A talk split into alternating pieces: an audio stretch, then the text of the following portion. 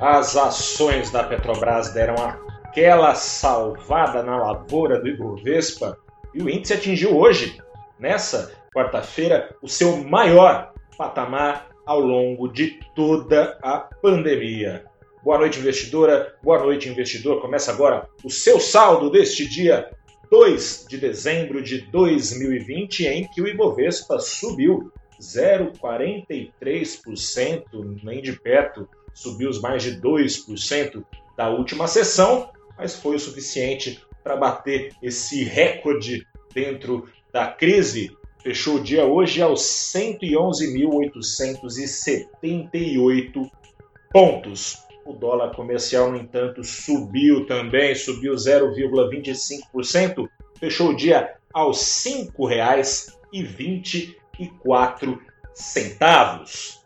Bom, gente, depois de um rally como foi o da véspera, é natural que venha a realização, era esperado até que o Ibovespa corrigisse para baixo é, um pouco o patamar atingido na véspera, e foi o que aconteceu ao longo das primeiras horas do dia, mas saíram dados dos estoques de petróleo nos Estados Unidos. Surpreendentemente, teve uma queda nos estoques por lá, ajudando a tirar um pouco o temor de problemas com a demanda lá nos Estados Unidos. Como a gente sabe, tem uma segunda, terceira, quarta onda de contágio da Covid-19 correndo solta por lá, no mundo inteiro, é verdade.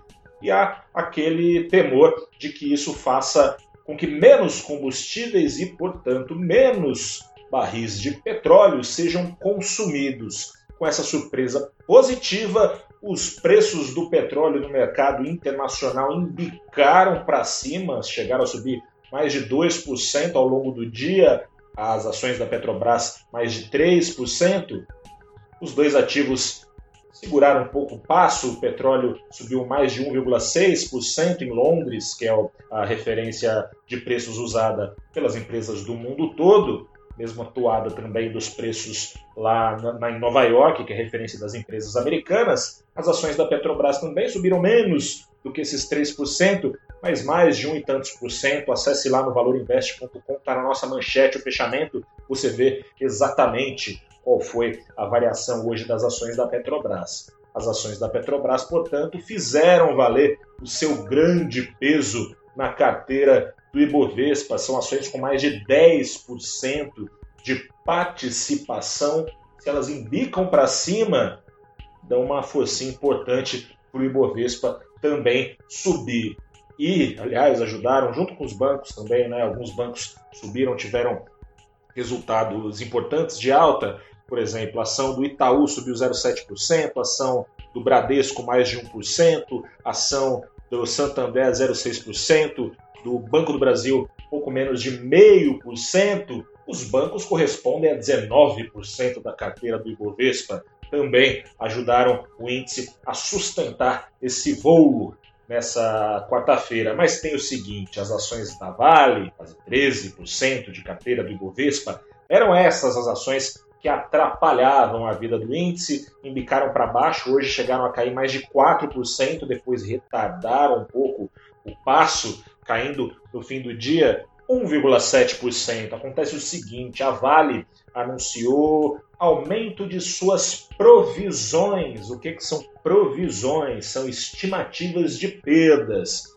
Fez uma provisão adicional é, para o seu quarto trimestre, o balanço sai só no próximo ano, mas a empresa já anunciou por causa da descaracterização de barragens, ou seja, hoje é o dia de traduções aqui no saldo do dia, ou seja, é, quando uma barragem é descaracterizada, significa que ela vai deixar de ter aquele fim. Qual é o fim?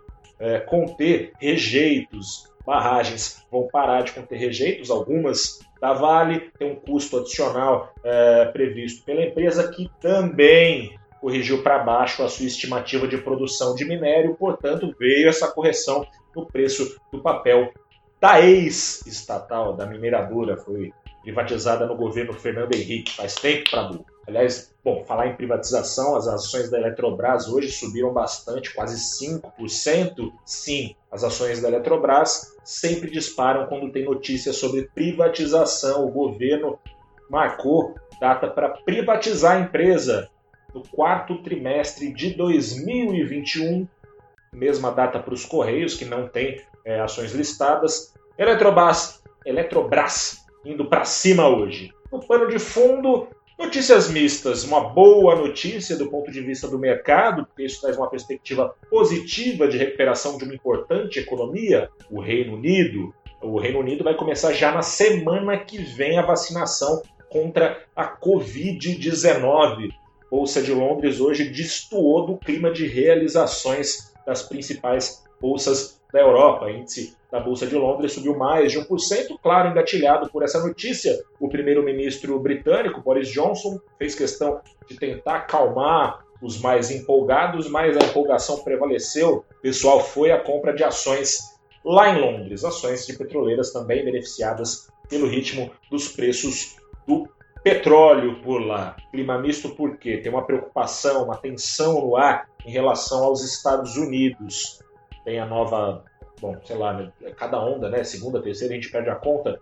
A, a onda atual da Covid-19 lá nos Estados Unidos traz preocupações, não só pelo aspecto sanitário, também pelo aspecto econômico. O presidente do Banco Central dos Estados Unidos, Jerome Powell, mais uma vez, repetiu, ele não deve aguentar mais, que são necessários novos gastos contra a crise por lá para turbinar o crescimento da economia americana, para permitir que a recuperação se mantenha por lá. E essas, onda, essas novas ondas vão, de acordo com ele, agravando essa necessidade. Ele falou que sim, vacinas são importantes, mas vacinas sozinhas não, faz, não farão verão.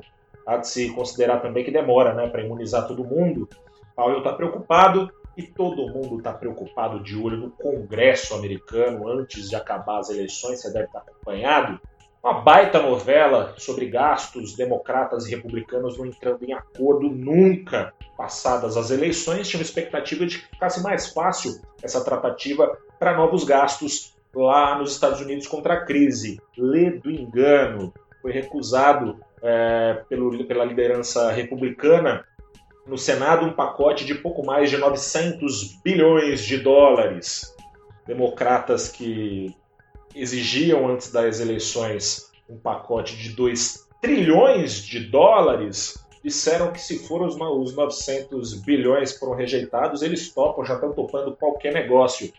Tem uma perspectiva aí nos Estados Unidos de possível shutdown, ou seja, caso não seja aprovado é, um orçamento, como se fosse a LDO aqui do Brasil, né, a Lei de, de Diretrizes Orçamentárias para o próximo ano, caso não seja aprovada por lá até o dia 11, ficam paralisadas as verbas a que o governo americano pode ter acesso, fica paralisado todo o Estado americano. Aqui no Brasil, esse risco, pelo menos, parece abrandado, porque no próximo dia 16, a LDO, a Lei de Diretrizes Orçamentárias, está com votação marcada, mas bom, enfim, né, toda cautela é possível tratando, em se tratando de Brasil e se tratando da morosidade do Congresso, era, era prometido, né, pro, depois das eleições municipais, que a primeira prioridade a ser tocada lá pela base governista seria a retomada das reformas. Não é o que está acontecendo, já estamos no terceiro dia após eleições, nada disso. Ricardo Barros, que é líder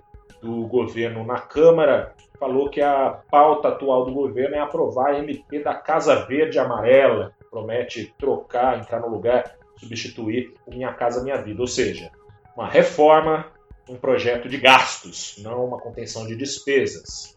Esse clima o dólar hoje corrigiu um pouco a forte queda dos últimos dias. Eu sou Gustavo Ferreira, repórter do ValorInvest.com. Acesse lá para saber ainda mais detalhes de mais uma quarta-feira que do ponto de vista, pelo menos, da política nacional, foi bastante monótona. Reforma que é bom, não tem sinal nenhum até agora. Grande abraço, até a próxima. Tchau.